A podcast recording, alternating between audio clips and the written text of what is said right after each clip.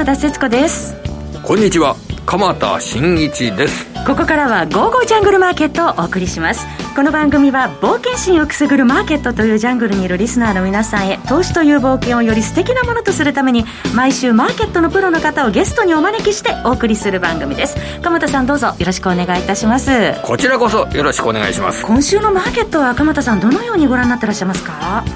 引き続き日本株は弱いですね。そうですね。2万9000円がちょっと日経平均壁になってるような感じですよね鎌田さん。それでまあ壁で押し戻されるのはいいんですけどね、えー、あの下の方ですよね、はい、下の方で新しい値段になってくるっていうような、えー、そのあたりの不安感ですとかっていったものが今ちょっと出てきておりますよね、はい、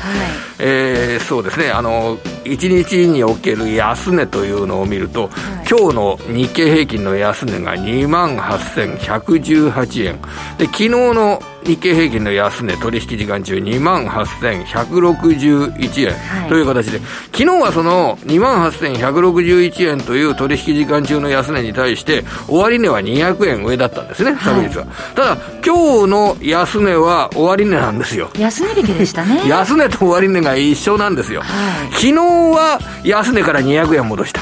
今日は安値引きで、2万8118円っていう水準は、えー、2万8000円割れまでもうちょっとって位置になっちゃいますよね。それで、2万8000円割れっていったものがあったのが、これが6月の21日ですよね。2万7795円までありました。取引時間中に2万7795円。これですね、えー、まあ953円安。要はこの時 FOMC ですよね。FOMC でね、結構構、あの、利上げの前倒し、利上げの前倒しなのに、長期金利がなぜか低下しているっていうようなことの不気味さを受けて、えー、6月21日の953円安、2万8000円割れがありましたけど、それ以来の2万8000円割れっていうのがですね、結構今ね、えー、足元で警戒されているような時期ですよね。はい、で、まあ明日はあ第2週の金曜日で S q になると。いうようなことでですね、えー、今日はもう株式についての専門家の方に、えー、お話を伺えるということでねあの非常にいいタイミングであの株式の専門家の方をお迎えできるあのお話ができるということになっております、え、今日もどうぞ最後まで皆様お付き合いください。それでは早速進めてまいりましょう。この番組は投資家の英知を全ての人に投資コンテンツ e コマースを運営する「ゴゴジャン」の提供でお送りいたします。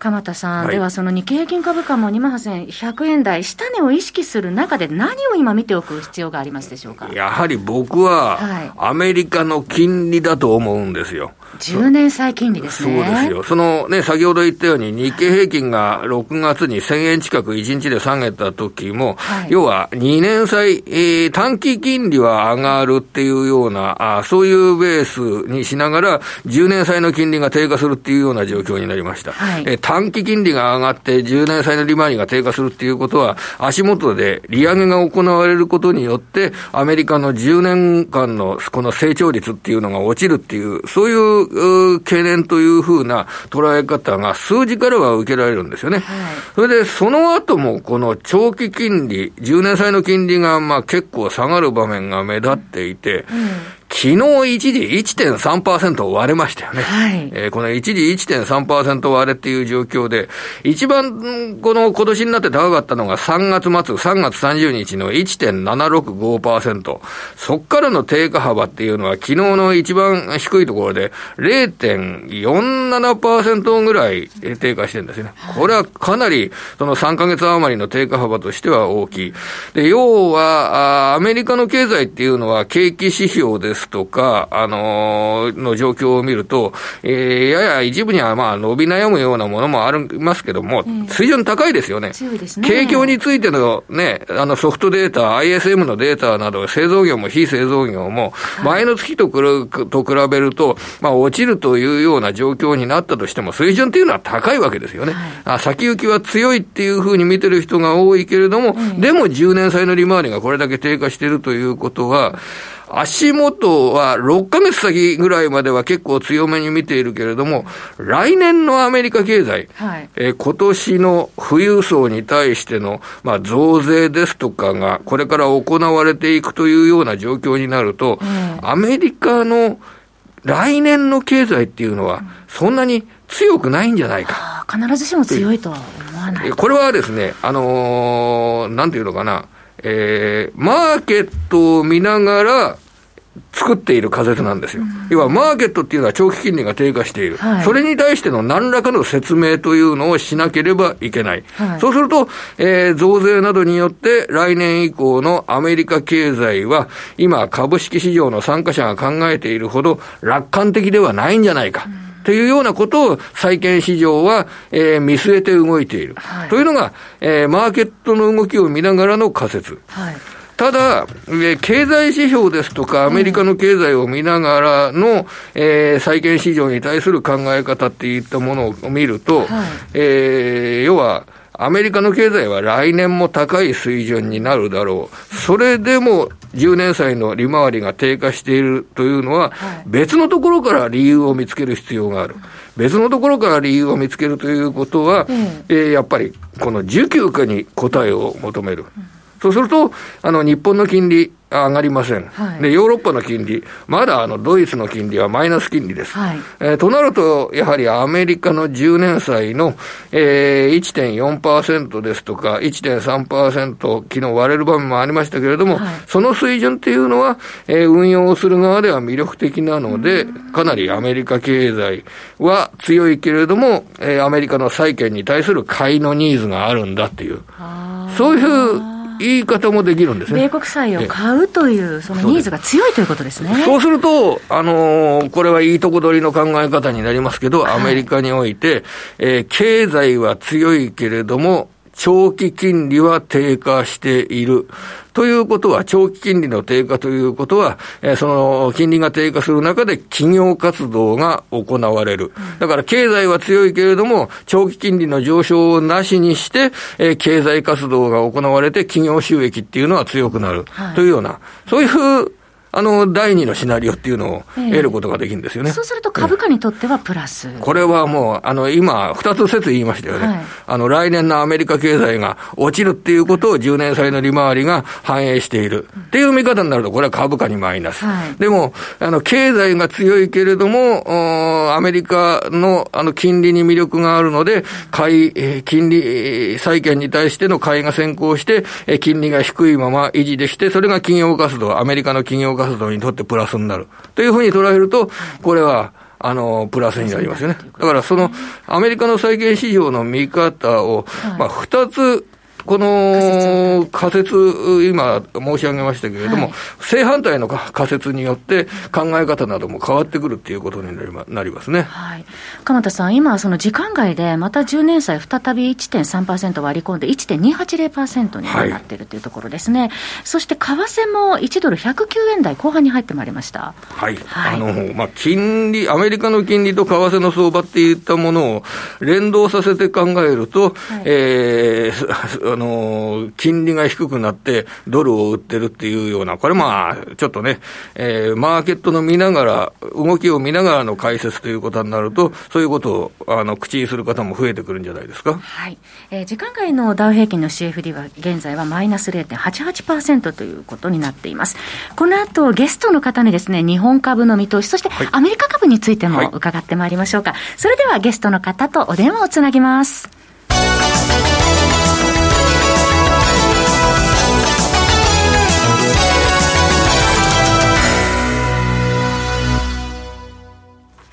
本日のゲストの方、ご紹介しましょう。マーケットを見続け、半世紀、マーケットのスペシャリストでいらっしゃいます、荒野博さんです。荒野さん、こんにちは。あ、こんにちは。本日もよろしくお願いします。はい、こちらこそ。はい。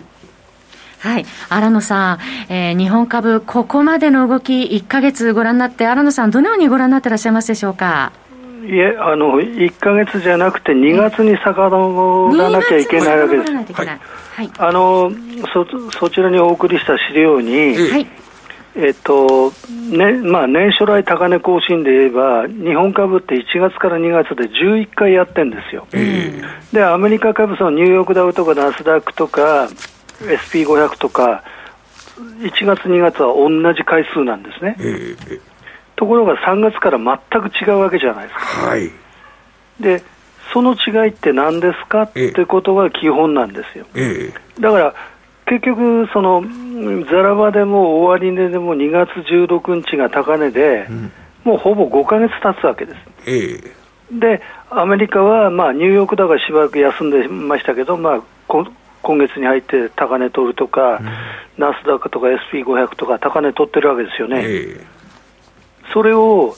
えーと、ついこの間までみんななんて言ってたかっていうと、うん、ワクチン接種率の差だって。えで僕から言わせれば、馬鹿言うんじゃないよ それはそれは違うぞと。そんなことで株が決まるなんてありえない、えー、要するに成長率の差なんですよ、はいはい、例えば第一四半期のアメリカの GDP ってプラス6.4ですよ、はい、日本のあの GDP マイナス3.9ですよ、うん、この差って10%でしょ、はい、で今度発表になる46ってアメリカ10%ですよ。はい。日本多分ゼロですよ、うん、差って10%でしょ、えー、経済成長しない国の株が上がるわけないじゃないですか、うん、アメリカはもちろんその、えーと、コロナのあのリバウンドってもちろん大きいんだけど、うん、ところが日本はまた緊急事態宣言、東京にして、市地区も多分高い成長率にならない、えー、もうヨーロッパはもう5%成長になるわけですよ。ただそこの国の株を、要するに7割が海外勢である以上は、うん、その人たちが日本株買わない限り上がらないわけじゃないですか。はいはい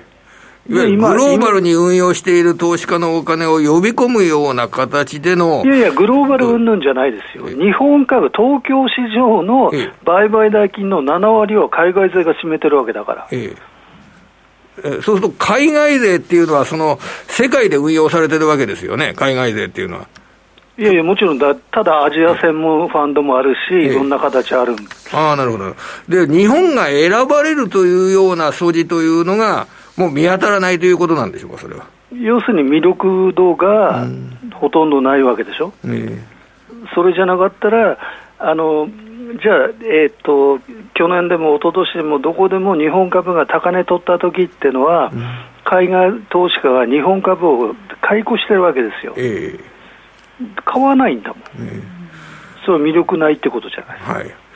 あのー、こう年間の間に何ヶ月か買うような時期があったとしても、それは非常にこれはレアケースという、それは根本にはその日本の成長率の弱さがあるというようなそこが大切ということですよかね。だってアメリカが例えば10%は行き過ぎだけど、うん、5、6%成長して、あの昨日発表したヨーロッパの成長率もほぼ5%じゃないですか、はい、日本ゼロですよ、うん、買いますか？だから基本的に人口がまあ減少しているですとか、あの要は消費のベースが弱いですとか、そこの部分が問題なので、構造的に日本株が上がりにくいっていうことを直視しなきゃいけないということでしょうかね、おっしゃる通りです。うん。じゃあ、これ、あの、日本株はじゃあこれから先、アンダーパフォーム、いわゆる世界の株価に対して、アメリカの株価に対して、このように見た方がいいという、それは基本感ですね、これ。だから逆に言えば、鎌田さんに質問するけど、はいはい、365日日本株上がるって言ってる人たちに、それを質問してほしいんで、はいはいはい、俺俺に対する質問じゃなくて、えー、いっぱい知ってると思うんだよね、365日日本株上がるって言ってる人たちを。うん、そう言ったときに、その言葉を投げかけて、それはなんでそう思うんですかって、うん、明確な答え出ないと思いますよ。うんだから海外のせ、あの、そこで日本の企業の中でも海外の成長を取り込むような会社があるので、そのあたりの企業っていうのは、えー、成長するっていうような部分になるから、まあこれ個別論議になっちゃいますけどね、そうするとね。だからおっしゃる通りで、うん、個別銘柄は別ですよ。うん、ただ日経平均トピックスが上がりますかっていうと、うん、えー、っって首をちょっとひねりたくなるっていうのが足元です。その日経平均株価ですけれども、新野さん、その2万9000円がだんだん遠くなりつつあるという水準ですね。結局そのえー、と4月の6日か7日にザラバ、7日かな、ザラバで最後に3万円つけたんですね、はい、で2万9500円って最後につけたのが5月10日なんですよ、はい、2万9500円超えたのが、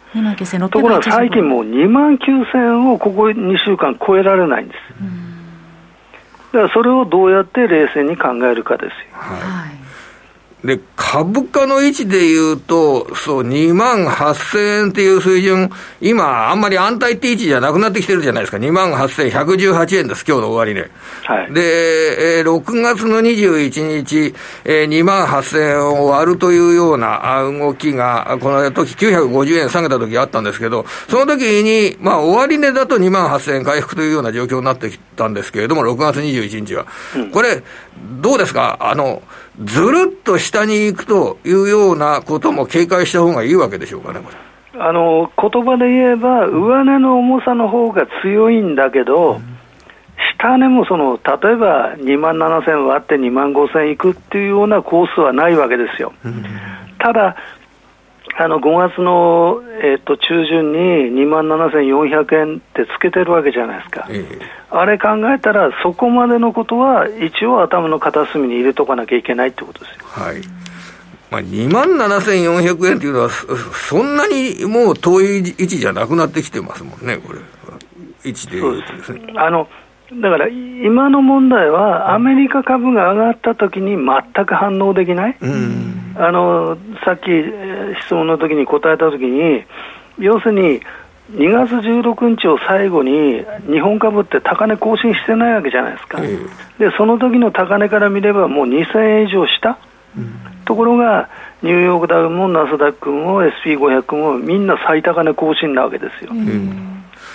この差はちゃんと冷静に見なきゃいけないんですよ、はいはい、だから365日、日本株上がるって言ってるやつを連れてこいってぐらい言いたいぐらいです、はい、で、じゃあそうなると、例えば、あの日本株の動きが強い時っていうのは、あの例えば去年の年末12月頃から今年の2月頃まで日経平均ってあの上がったじゃないですか。はいはい、その時と、えー、それ以降とで、どういう違いがあったんでしょうかね、これ。だから11月から2月っていうのは、実はナスダックと日経平均がほぼ同じ上昇率だったんですよ、もうニューヨークダウや SP500 を上回ってたんですね。じゃあ、その時は何かあったら、世界中一緒にコロナのあれから回復するだろうと。ところが、じゃあ、13のデータ見たら、片や6.4%成長で、片やマイナス3.9なわけですよ。そこから、だから日本株はずっと。だから出遅れじゃないんですよ。冷静にその経済成長を、成長率格差を考えれば、はい、明らかな差で仕方がない。いわゆるファンダメンタルズ、成長率の差がもう株価に現れるっていう、その基本の的な部分が今、株価に反映されている、日本の株価とアメリカの株の違いに反映されているというような。そうだから、鎌さんも実感してると思うけど、ええ、日本の賃金上がります？日本の物価上がります、これ、先進国で、それをあの何？下がる方の国って日本だけなんですはい、物価についてはですね、これは、あの要は需要が弱い、あのよくしてる話だとですね、あの高齢者の比率が増えてきて、そして高齢者の方々の、まあ、あの人生100年時代っていうような状況になってくると、あの、その方々はお金を使うっていうような構図にはあまりなってこないので、基本的に日本全体の需要が弱いので、えー、物価が上がりにくいっていう話は。いや、だからその通りで、日本の今ってその病理っていうか構造問題っていうのは、人口あの減少で、少子高齢で、財務の、その政府の財務を、過剰なその債務を抱えてる、こういう構造問題を抱えてる国で、成長率が高まるっていうのはないんですよ。はいはい、だから、そうすると、あの物価も賃金も上がらないって当たり前で、じゃあ、それを防ぐためにどうすれば生産性を上げる、潜在成長率を上げる、そういう政策があれば、ガラッと変わるわけですよ。はいはい、それがないんだから、その日本株は出遅れとか、っていう形で片付けちゃいけないんです。あのこれちょっと今週ね、企業に聞いた話なんですけど、あの、セブンイレブン向けにおにぎりの供給、おにぎりやパンの供給してる会社があるんですけど、うん、日本の営業利益率だと1%から2%なんですよ。わらべや日曜って会社で。で、聞きましたら、アメリカの同じセブンイレブンに納入しているアメリカの子会社って営業利益率10%だって言うんですよ。で、日本は、これはもう安い値段でしか売られ、売れなくて、そういう状況なので、利益率が全然一桁違いますねっていうような話されてたんですけど。それがむちゃくちゃ重要な問題なわけじゃないですか。うん、だから要するに賃金、物価が上がらない原因って何ですかって、さっきと同じこと言うけど、生産性上がりません、生産成長率上がりませんって、まだアメリカは人口増えてるわけですよ。はいはいはいだからその差があるのに、日本株は出遅れだ、出遅れだって、それは出遅れますよだ、ファンダメンタルズがはるかに劣ってるんだから。わかりました。じゃあ、そこがそれというふうな位置づけで、で、あのー、アメリカの株は今、高値の方にあって、そこの話もちょっと聞いてもいいですか、これ、アメリカの。どうぞどうぞ。はい、これは、アメリカの株っていうのは、えっ、ー、と、一つ興味があったのは、その、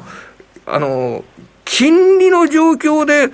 かなり強くなる株って変わるような面ってあるじゃないですか。うん、今だとナスダックの方が、やはり金利が安くなるとナスダックが上がるっていうような、そういう言い方って随分されるじゃないですか。はい、このそもそもの金利についての荒野さんの見方っていうのを、アメリカの長期金利1.3%割るような場面がありますさっき浜田さんが言ってたように、うん、アメリカの10年債が1.3下回ってるわけでしょ。えーでこの間1.7いったとき、これは2%超えるって言ってたわけですよ。はいはいはい、じゃあこの金利低下ってのをどうやって考えるかがむちゃくちゃ重要で、で金利低下ってことは、もしかしたら、そのアメリカのこうコロナから脱出してきた時の成長率のピークがもう近いっていう考え方もできるわけですよね。えー、あともう一個は、単なる債券の時給だと、はいはい、金利が上がると思って、